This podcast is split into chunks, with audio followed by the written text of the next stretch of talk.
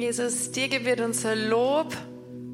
Danke, dass du in unserer Mitte bist. Amen. Bitte nehmt Platz, macht es euch gemütlich. Jetzt geht es mit dem Inno ähm, und mit der Marie runter in die Kinderkirche für alle Kinder, drei bis zehn Jahre. Ähm, für alle Babys rauf in die Baby-Lounge. Und für alle Eliks, zwölf bis sechzehn Jahre, runter in die Dombuchhandlung mit dem Emmanuel. Genau, die stehen auch schon hinten. Genau, Elik, vielleicht fragst du dich, was ist Elik? Elik heißt Entrepreneurship und Leadership for the Young Generation. Genau. So, während die da uns alle verlassen, ja, das sind viele Kinder. Sehr cool. Also wir freuen uns total über alle Kinder. Kommt bitte immer mit euren Kindern. Wir schauen, dass wir das Beste machen. Genau, dann habe ich noch zwei kurze Ansagen. Das erste ist der J-Flash. Das ist ein sehr cooles, ähm, zusammengekürztes Jüngerschaftsprogramm auf vier Wochen, äh, vier Wochenenden, so muss ich sagen. Und da geht es um die vier wichtigsten Jüngerschaftsthemen wie, wer ist Gott, ist dein Vater, also das Vaterherz Gottes, dann Identität und Selbstannahme, wer bist eigentlich du und was hat Gott alles in dich hineingelegt?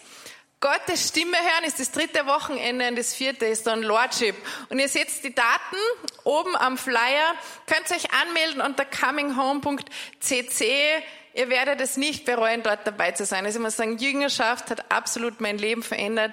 Meine Beziehung zu Gott, mein Verhältnis zu Gott. Und wie gesagt, wenn du merkst, okay, das möchtest du machen, dann melde dich an. Und ich glaube, man kann sich auch einzeln zu den Wochenenden anmelden, wenn man nicht alle vier schafft. Um, und die letzte Ansage gilt nochmal Alpha. Wir haben letzten Dienstag mit dem Alpha-Kurs hier im Kapitelsaal gestartet und es war einfach genial. Also ich habe wirklich eine große Freude. Ich weiß, dass einige von euch dabei sind. Um, so eine coole Runde, um, so ein guter Abend und man kann noch einsteigen. Also wenn du sagst, ich möchte noch bei Alpha dabei sein oder ich weiß, wem der noch bei Alpha dabei sein sollte, einfach noch anmelden bzw. vorbeikommen. Am Dienstag um neunzehn Uhr dreißig hier im Kapitelsaal. So, jetzt habe ich viel gesprochen. Bühne frei für Patrick und Emanuel. Danke, Lisa. Herzlich willkommen zu diesem Sunday Morning. Herzlich willkommen eh da im Saal, Radio, Fernsehen, Internet, überall, wo ihr mit dabei seid. Wir sind mittendrin in dieser Serie Impact. Und da geht es darum, wie können wir als Kirche, wie können wir als Christen, wie kannst du, wo du da bist, wie kannst du Impact auf diese Gesellschaft haben. Und heute haben wir das Thema Medien und Kommunikation. Ähm, hast du gewusst, dass, das ist jetzt die Mediennutzungsuntersuchung, die Medienanalyse Österreich, drittes Quartal, hast du gewusst, dass jeder Österreicher im Schnitt fünf Stunden und zweiundvierzig Minuten pro Tag im Internet ist? Fünf Stunden, zweiundvierzig Minuten. Und wenn du jetzt sagst, naja, ist eh klar, das ist ja meine Hacke und ich muss ja, ich muss ja recherchieren, wo die hübschesten Mädels sind und so weiter. Ja, eh, gell? Und auf Social Media davon verbringst du circa eineinhalb Stunden. Wenn du sagst, ich bin ja nie auf Social Media, dann kannst du dir ausrechnen, wie viel ein anderer auf Social Media ist.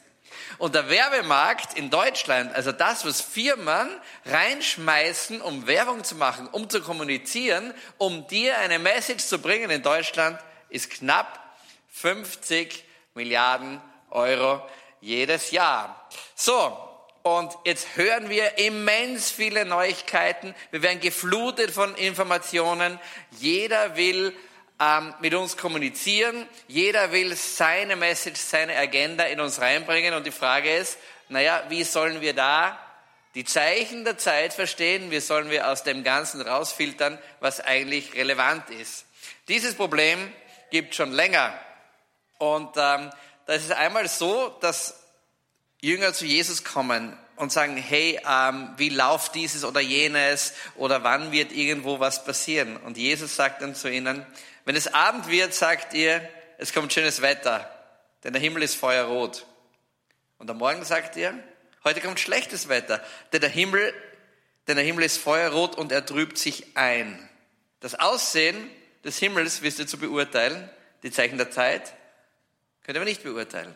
Was Jesus da sagt ist, schau mal, ihr schaut euch die Welt an, ihr seht, was Fakt ist, dass der Himmel feuerrot ist oder sich eintrübt. Und an diesem Fakt könnt ihr ableiten, was dran ist. Cool, war das Damals. Und heute? Wenn du heute schaust, was Fakt ist, da geht schon mal eine Kiste aus, wo du nur denkst, na gute Nacht, was ist denn eigentlich Fakt? Und wenn du sagst, du schlagst heute deine Zeitung auf, welche auch immer das ist, und du liest, was in der Zeitung drinnen steht und sagst, naja, das wird wohl Fakt sein, oh oh. Wenn du einen Fernseher aufdrehst und sagst, naja, was der Fernseher sagt, wird wahr sein, oh oh. Wenn du ein Social Media aufmachst und da reinschaust und da denkst, na, was meine beste Freundin da verbreitet, schon dreihundertachtundfünfzigtausend Mal geteilt, na, das muss die reine Wahrheit sein und nichts als die nackte Wahrheit. Oh oh. Wie siehst du denn heute, dass der Himmel sich färbt? Wie siehst du denn heute die Zeichen der Zeit? Und das ist gar nicht so einfach. Ich gebe dir ein kurzes Beispiel. Denk an Assad und an Syrien. Ich will keine politische Diskussion, ich will dir nur ein bisschen deinen Horizont weiten. Denk an Assad. Wenn du Assad hörst, der Präsident von Syrien, an was denkst du? Wenn du Assad irgendwie googelst, da siehst du drinnen, der Schlechter von Syrien, der Mörder, der Diktator, der alles Umbringer, der ich weiß nicht was alles. Vor circa fünf Jahren oder sechs, vor sechs Jahren, glaube ich, sind die Berner und ich nach Syrien geflogen. Mitten im Krieg. Wir sind eingereist, spektakuläre Anreise haben wir gehabt, weil der Flughafen von Damaskus ist zerbombt, über, über den Libanon, und dann wartet man, bis die, bis die Sonne aufgeht, was so gefährlich ist in der Nacht, und dann fährt man über den Pass drüber und dann fährst du da rein nach Syrien. Und wir sind nach Syrien, nach Damaskus gefahren, um dort zu schauen, ob wir einen Ruf haben, Menschen dort irgendwie zu helfen. Und wir haben gesprochen mit Reichen und mit Armen, mit Christen und mit Moslems, mit Verärgerten und Unverärgerten. Aber weißt du, was dort die Leute sagen, kurioserweise? Assad ist nicht der Beste. Aber weißt du, was sie sagen? Die meisten dort, wenn Assad fällt, fällt ganz Syrien. Und ich habe jetzt nicht die Zeit und auch nicht den Willen, eine Diskussion vom Zaun zu brechen. Aber ich kann dir eines sagen, je tiefer du dort einsteigst, je tiefer du mit den Menschen redest, je tiefer du die Sachen checkst, die dort sind, desto mehr siehst du, dass das, was wir alles in der westlichen Welt von Syrien hören, ein Teil der Wahrheit ist und sicher nicht der größte Teil der Wahrheit. Weißt du, dass alle Informationen, die wir bekommen aus Syrien, über einen einzigen Kanal im Wesentlichen laufen? Und dieser Kanal ist die Internationale Beobachtungsstelle für Menschenrechte in Syrien. Die sitzt in London und die, das ist ein Ein-Mann-Unternehmen. Das ist ein, ein ehemaliger Armeeangehöriger, der vor Zeit lang geflüchtet ist, und der versorgt alle westlichen Medien mit Informationen. Und wenn du das weißt und das genau beobachtest, dann siehst du, wie er mit seinen Informationen genauso manipuliert, wie andere auf der anderen Seite manipulieren. Und Wolfgang Ambros, ein österreichischer, ein österreichischer Austro-Bob, Musiker, eine Bob-Legende, der hat schon vor dreißig Jahren ein Lied geschrieben, und das heißt, glaub nicht, glaub nicht, glaub nicht, was in der Zeitung steht. Auf Hochdeutsch, lese die Bild vorsichtig. Okay, liebe Leute, und es freut mich, dass ich zu dem Thema Kommunikation und Medien einen ganz besonderen Menschen bei mir heroben habe. Oh, das ist übrigens noch Syrien. Ähm, ich habe nicht die Zeit zu erzählen, wie es dort wirklich ausschaut. Aber wenn du, wenn du wüsstest und hören würdest, was der Westen, der gute Westen, für Verbrechen in Syrien dort begeht, da würden dir die Augen aufgehen. In vielen Regionen in Syrien sind Russen die Guten. Schau mal heute in die Welt rein. Heute ist wieder alles verändert, ein paar Jahre später. Wer soll denn dann sagen, wer die Guten und wer die Bösen sind? Und das ist echt schwierig. Und deswegen freue ich mich, dass ich euch jetzt vorstellen kann und zu mir raufkommt. Emmanuel Fleckstein, er ist C E O, Gründer einer ganzheitlichen Digitalagentur, er ist zertifizierter High-Performance-Coach, Musiker, Familienvater. Chris, so gut, dass du da bist. Hi, nimm Platz. Danke. Wir kennen uns schon eine Zeit lang, und wenn es um Medien geht oder irgendwas damit zusammenhängt, you are re- Ups, das müssen wir wegtun da hinten. Das hat sich aufgehängt. You are really, you are really der Medienmann. Ähm, was heißt eigentlich ganzheitliche Kommunikation? Was, was, was, was machst du eigentlich in deiner Firma? Ganzheitliche Kommunikation fängt bei uns damit an, dass wir ganz äh, tief mal in die Identitätsfrage des Gründers oder des Geschäftsführers schauen, bevor wir irgendwas sichtbar machen. Ja? Also ganzheitlich heißt, wir machen es sichtbar durch Branding, Logos, Webseiten, Videos, Fotos, was auch immer. Aber was äh, uns irgendwie ausmacht als Agenturen, was uns auch antreibt, ist diese Identität des Gründers oder des Geschäftsführers und von dort rauszuschauen, was ist eigentlich die Corporate Identity des Unternehmens, ja? Weil wir sind davon überzeugt, dass die Identität des Leiters rüberschwappt. Und wenn man diese, ähm, diese Identität authentisch kommuniziert, glauben die Leute auch, was verkauft wird, was kommuniziert wird. Damit, meinst du damit, dass Leute heute unterscheiden können, was authentisch ist und was nicht authentisch ist? Haben Menschen einen Sensus für sowas? Oder kann man Menschen so manipulieren, dass es egal ist, was du worüber bringst? Ja, da könnte man zwei Fallbeispiele hervorbringen. Einmal ähm, den Social-Media-Algorithmus, der so bestritten ist. Ähm, durch den Al- Algorithmus erkennen die Social-Media-Plattformen eigentlich, was uns interessiert, weil sie unser digitales Verhalten analysieren, erkennen und dann immer das ausspielen, was uns interessiert. Und die Frage ist da, Ähm, wie neutral ist das? Also wenn ich gerne Snowboarden gehe, sehe ich die ganze Zeit Snowboard-Videos und irgendwelche Funparks und ähm, die schönsten ähm, Powder-Snow-Gebiete, die es gibt. Aber mir bleibt was anderes enthalten. Ja, das heißt, ich kriege eigentlich nicht das gesamte Bild. Ich werde eigentlich gefüttert. Ich bestimme eigentlich nicht mehr, was ich konsumiere. Andersrum ist, wenn ähm, ich als Person oder als Unternehmen ähm, meinen Purpose, meinen sinnerfüllten Zweck kommuniziere, Ähm, dann hat das was Authentisches, ja, und das ähm, zieht natürlich automatisch die richtigen Follower beziehungsweise die richtigen Kunden an. Ähm, und da ist halt immer die Frage, wie kommuniziert man?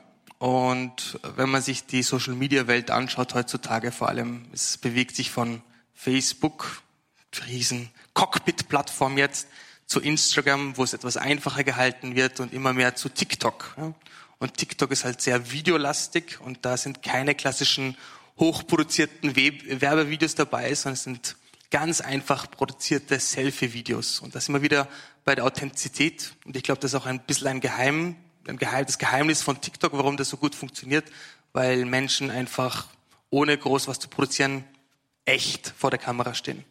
Kurzer Nachhack zu, zu, zu, zu den Algorithmen und zu Insta und Co.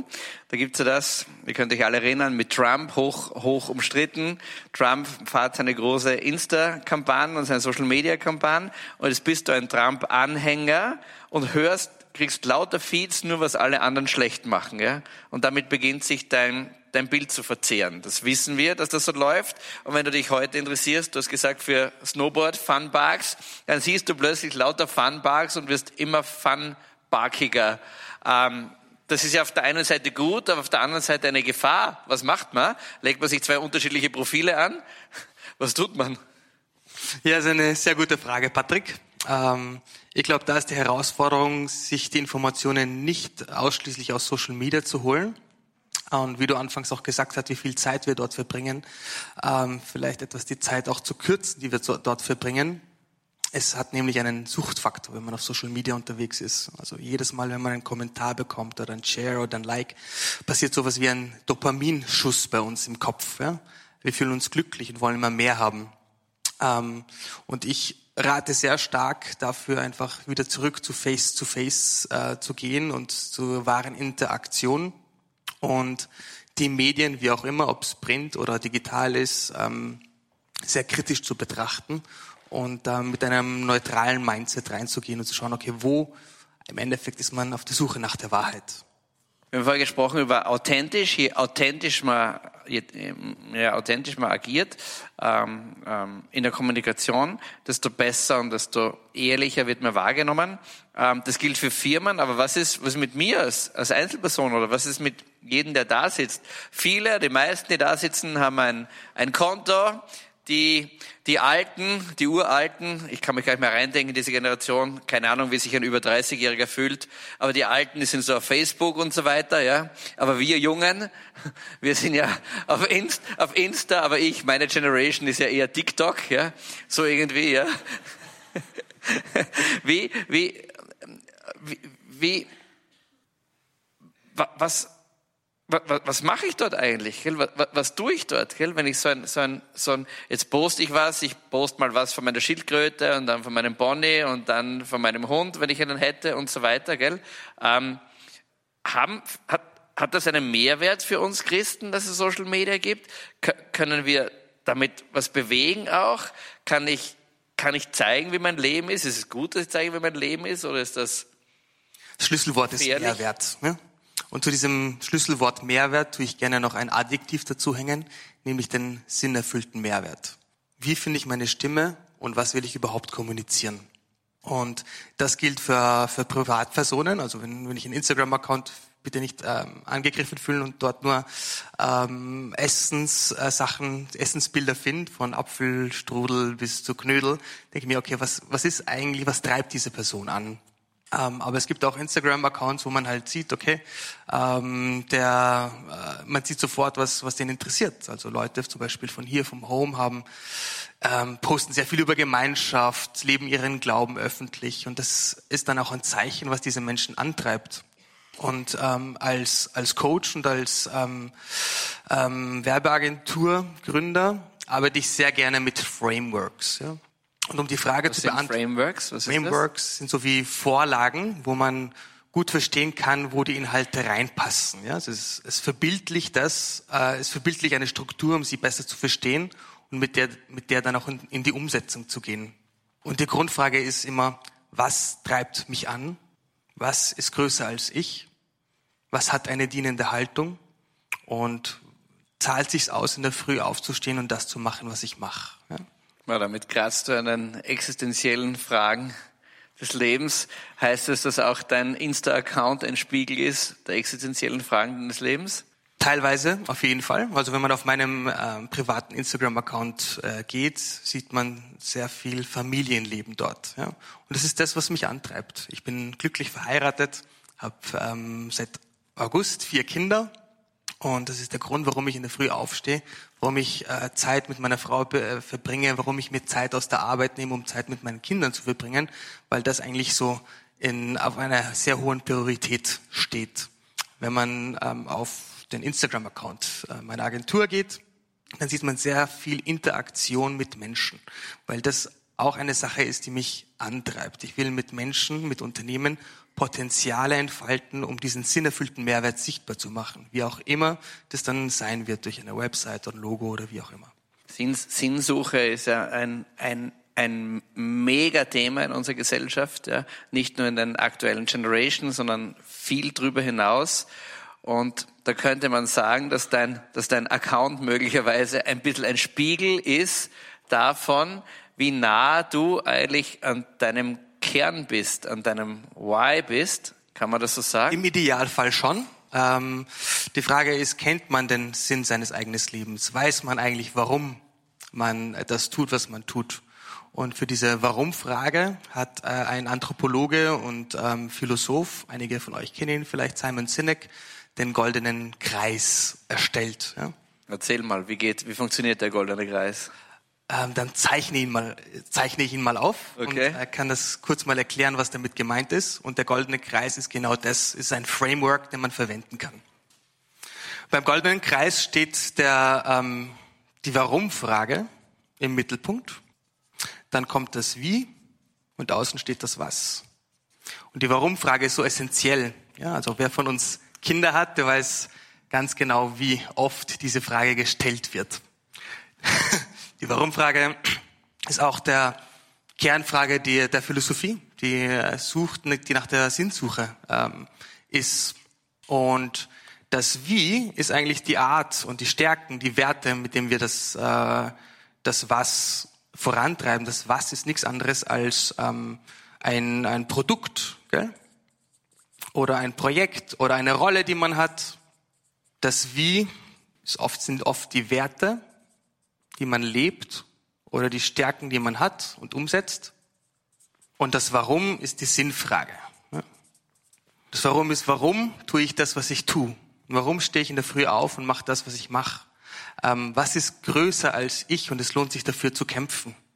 Und das Warum ist meistens komplett frei vom Was. Das heißt, die Rolle, das Projekt, die Position, das Produkt kommt im Warum nicht an. Ne? Ähm, ich habe letztens einen Workshop gehalten für einen äh, Arzt, der auch im Rahmen dieser, äh, dieser Impact-Reihe äh, hier sitzen äh, wird. Und wir haben, wir waren auf der Suche nach seinem Warum. Es hat drei, vier Stunden gedauert. Und das Warum, warum er Arzt ist und seine Praxis hat, war, ähm, wertschätzende Hingabe zu leben, damit Menschen Annahme und Heilung erfahren. Das ist seine Antriebskraft und die Antriebskraft von seinen Mitarbeitern, die genau aus dem Grund dort arbeiten, obwohl sie es vorher nicht gewusst haben. Und genau diese Antwort auf diese Warum-Frage zieht die richtigen Patienten bei ihm an und die sind dann bei ihm auch sehr wohl aufgehoben. Und das ist der große Unterschied, ja? Also wir kommunizieren oft falsch. Wir kommunizieren von außen nach innen, indem wir sagen, ich habe eine Wahlarztpraxis, ich bin in Salzburg und habe ein kleines Labor, Termin buchen. Man kann aber auch anders kommunizieren. Wir leben wertschätzende Hingabe, damit Heilung und Annahme erfahrbar wird. Wir sind in Salzburg und haben eine Wahlarztpraxis. Termin vereinbaren. Das macht, das ist ein ganz anderer Unterschied. Das heißt, hier kann man ein bisschen unterscheiden mit dem, mit dem Was und dem Wie wird im Gehirn ähm, der Neokortex angesprochen. Der Neokortex ist zuständig für das analytische Denken, für, für Entscheidungen, die man trifft. Also klassisches Kaufverhalten oder Entscheidungsverhalten, wenn man das Was oder das Wie anspricht, ist Amazon. Ich lese mir alle Bewertungen durch, alle Rezensionen, die Sterne, die, die die Produkte haben, entscheide dann rational, dass dieses Produkt das Beste ist und kaufe es. Mit dem Warum sprechen wir das limbische System an. Das limbische System ist zuständig für Loyalität und Emotionen. Das heißt, hier ist eine Nachfolge gefragt. Das heißt, ich merke, dieser Arzt, dieses Produkt, dieses Büro, dieses Restaurant hat eine, eine, eine starke Antwort auf, auf den Sinn und ich teile diesen Sinn. Das ist eigentlich der Grund, warum ich dort buche, warum ich dort kaufe, warum ich dort essen gehe. Und ähm, im Endeffekt, um das kurz zu fassen, Patrick, Menschen kaufen nicht, was du tust, sondern warum du es tust. Und wenn man das eigene Warum als Privatperson oder als Unternehmen erkannt hat und in einem Satz definieren kann, kann man auch so nach außen kommunizieren. Das heißt, meine Social-Media-Posts schauen ganz anders aus und im Idealfall inspiriere ich mit meinen Inhalten, die ich veröffentliche, andere Menschen. Das Gleiche gilt auch für Unternehmen. Kann man sagen, je mehr man sich mit dem eigenen Why beschäftigt, desto mehr wird man eigentlich eine, eine integrierte Persönlichkeit, desto mehr weiß man, was man tut und warum man es tut. Absolut. Also ich bin überzeugt davon, dass wenn man seinen Why kennt, man viel tiefer mit seiner eigenen Identität ist und das in christlichen Wörtern auszusprechen, dass man eigentlich seiner Berufung folgt. Und der Umkehrschluss würde dann heißen, wenn ich mein Why nicht gefunden habe, wenn ich mich nicht beschäftige mit meinem Why, wenn ich mir nicht sicher bin, warum ich aufstehe, sondern ich stehe nur deswegen auf, weil der Wecker klingelt und ich zur Arbeit gehen muss, aber kein höheres Why habe, dass ich eigentlich viel von meinem Leben eigentlich liegen lasse. Ich glaube, dass man sehr viel liegen lässt und ich bin auch überzeugt davon, dass man unterbewusst seinem Why dient und sein Why lebt. Aber es ist ein riesen, riesen Bonuspunkt, wenn man sein Why ähm, in Worten fassen kann. Und ein kleiner Tipp, um euch ein bisschen zu ermutigen, euer eigenes Why-Statement zu erfassen. Es besteht immer aus einem Beitrag und aus einem Impact. Das sind jetzt zwei Sätze. Ein Beitrag, den ich leiste und ein Impact auf dieser Welt, um sie zu verändern. Das Why-Statement, wie gesagt, ist frei vom Was. Das heißt, es ist frei von meiner Position, von meiner Rolle oder von das Produkt, das ich verkaufen will. Es hat eine dienende Haltung. Es ist größer als ich. Das heißt, es ist fast nicht erreichbar. Und es lohnt sich, jeden Tag dafür zu kämpfen. Wenn man jetzt sein Why mühsamst gefunden hat und sich massiv damit beschäftigt hat, siebenundzwanzig Workshops bei dir und anderen gebucht hat, dreißig Bücher gelesen hat, in einer Höhle gesessen ist, vierundzwanzig Stunden durchgetrommelt hat und was ich was alles gemacht hat und endlich sein Why hat und es war so glücklich, man ist unverheiratet, dann lernt man das Mädchen seines Lebens kennen und heiratet es und das Why ist weg. Was dann? dann hast du ein falsches Why gefunden. Und die und das Wichtige beim Why ist, dass man es jeden Tag lebt. Ja? Also da sollte eigentlich eine Routine reinkommen. Also aus einer aus einer Erkenntnis sollte eine Regelmäßigkeit passieren. Aus der Regelmäßigkeit passiert eine Routine. Aus der Routine wird was Selbstverständliches und aus was Selbstverständlichem wird meine Identität nochmal tiefer und klarer. Ich nehme mir mit bis jetzt, dass wenn ich kommuniziere, wenn ich eine Message habe, für wen auch immer, für meinen Freundeskreis, für meine Oma oder wenn ich eine Friseurin bin und dreißig Kunden habe oder wer auch immer bin oder ein C E O bin, eines börsennotierten Unternehmens, wenn ich weiß, warum ich es mache, fahre ich wesentlich besser, als wenn ich nur das tue, was man tut. Davon bin ich zu hundertprozentig überzeugt und es geht noch weiter. Wenn du dein Why kommunizierst und nach außen trägst, findet man die richtigen Angestellten, richtet man, findet man die richtige Frau und man findet auch die richtigen Kunden. Wow, dann findet man leichter die richtige Frau? Das glaube ich schon. Ja? Also überleg. Stehst du nachher bereit draußen für einen spontanen Workshop? Das könnte einige interessieren. Ich bin sicher danach auch, noch da und bin offen für Gespräche. Mann auch. Wenn man eine Frau ist schon, ja. Mann auch. Okay. Emmanuel, wir müssen aufpassen, dass die Zeit uns nicht davonläuft. Sag mir ganz kurz was zur weiteren Entwicklung vom Internet. Wir alle, Internet ist Teil von unserem Leben geworden. Wir stehen vor der nächsten Revolution. Internet drei Punkt null. Sag uns ein paar Stichworte. Das Internet, so wie wir es heute kennen, wird es bald nicht mehr geben. Wie wird die Zukunft ausschauen? Du bist Experte drin.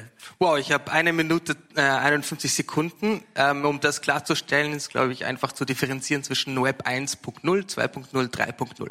Web eins Punkt null ist das Internet, wie wir es am Anfang kennen. Das sind Webseiten, wo man Inhalte reinstellt und anderes kommuniziert. Das Web zwei Punkt null ist Social Media. Das heißt, es gibt Plattformen wie Facebook, Instagram, wo jeder von uns seine Inhalte dort veröffentlichen kann. Das heißt, es steht sowas wie eine Community, wo wir eigentlich das Internet befüllen und hier ein Austausch stattfinden kann. Das Problem bei zwei Punkt null ist, dass diese Plattformen von ähm, I T-Giganten betrieben werden. Mark Zuckerberg und Co. Das heißt, ich muss dort registrieren, ich gebe meine Daten ein, meine Inhalte und dieses große Unternehmen verwendet diese Inhalte, um wieder Geld zu machen. Das ist das, was wir jetzt haben? Das ist das, was wir jetzt haben. Und was steht direkt vor der Türe und kommt? Was direkt vor der Türe steht und kommt, ist etwas schwer zu verstehen, aber ich bin überzeugt davon, es kommt wie eine Welle, das ist das drei Punkt null. Man nennt es das dezentrale Internet.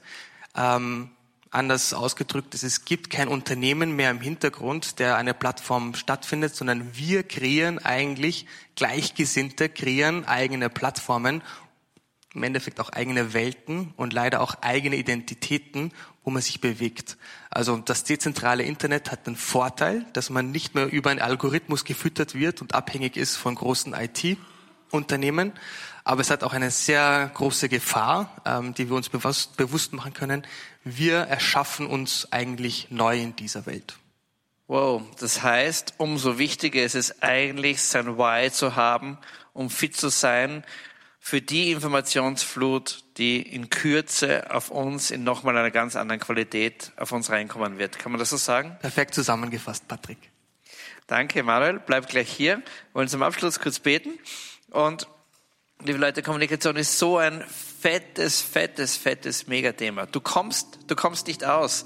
Ich habe jetzt die Zahl nicht im Kopf, aber ähm, vielleicht weißt du das. Pro Tag nimmst du, ich weiß nicht, wie viel Botschaften war. Ich glaube, es sind zigtausend Botschaften, die jeden Tag auf dich reinprasseln. Du gehst durch die Stadt, du siehst x Schaufenster, du siehst Plakate, du gehst aufs Klo, dort ist ein Pickerl drauf, ein Sticker für Deutschland, da ist ein Sticker drauf. Und auf diesem Sticker steht nur irgendwas drauf, F C Bayern München. Und du hast wieder eine Information, die in deinen Kopf hineingeht. Du machst eine Zeitung auf. Du bist voll mit Informationen. Du, du ziehst dich an in der Früh und schaust auf die Etikette, die drinnen ist, bei deinem, bei deinem Leiberl und hast wieder eine Information. Du nimmst deine Cornflakes und wenn du deine Cornflakes-Packung anschaust, was ist dort alles drauf? Geschweige denn, wenn du deinen Computer einschaltest. Was ist dort alles drauf? Was siehst du dort alles? Und vieles ist gut. Und vieles ist schlecht. Und alles zusammen ist in Wirklichkeit viel zu viel, zu viel, zu viel, zu viel für uns. Und wenn wir uns fit machen wollen für dieses Web drei Punkt null, das kommt sowieso, das, da, da, da kommst du echt aus. Du kannst nicht in die Höhle zurückgehen und da drinnen sitzen mit deiner, mit deiner Petroleumlampe und, und, und, und hoffen, dass es eines Tages wieder Gas gibt oder was weiß ich was alles. Das, das geht nicht. Wir, wir stehen in dem drinnen. Und deswegen glaube ich, ist es so wichtig, dass wir unser Why kennen, wie Emmanuel sagt. Das sagt, wer wir sind, dass wir integrierte Persönlichkeiten sind. Das Denken und Handeln und Fühlen auf einer Linie liegt. Und dazu müssen wir uns mit uns selber beschäftigen, wissen, wer wir sind, unsere tägliche Arbeit machen, unsere Verwundungen bearbeiten, an unserer Vision arbeiten, uns immer wieder challengen. Und dann kann reinprasseln, was will, dann können wir das beurteilen. Und Jesus sagt, ihr könnt das Wetter vorhersagen, indem ihr in den Himmel schaut. Heute, wo sollen wir hinschauen? Das ist alles voll mit Informationen. Lern mehr, immer mehr du selber zu werden und du wirst die Zeichen der Zeit immer besser einschätzen zu können. Vater im Himmel, ich möchte dir anvertrauen, mich selber, alle Menschen, die da sind, alles jemals hören. Vater, mein Gebet ist so, dass du uns Schritt für Schritt transformierst, mitnimmst auf diese Reise, dass wir immer mehr entdecken dürfen, wer wir eigentlich selber sind, dass du unsere Identität stärkst. Und dann, was auch immer an Manipulation auf uns hereinbricht auf dieser Welt, dass wir eine natürliche Skepsis entwickeln und dass wir Dinge einordnen können, damit wir wissen, wann Regen kommt und wann Dürre kommt. In Jesu Namen. Amen.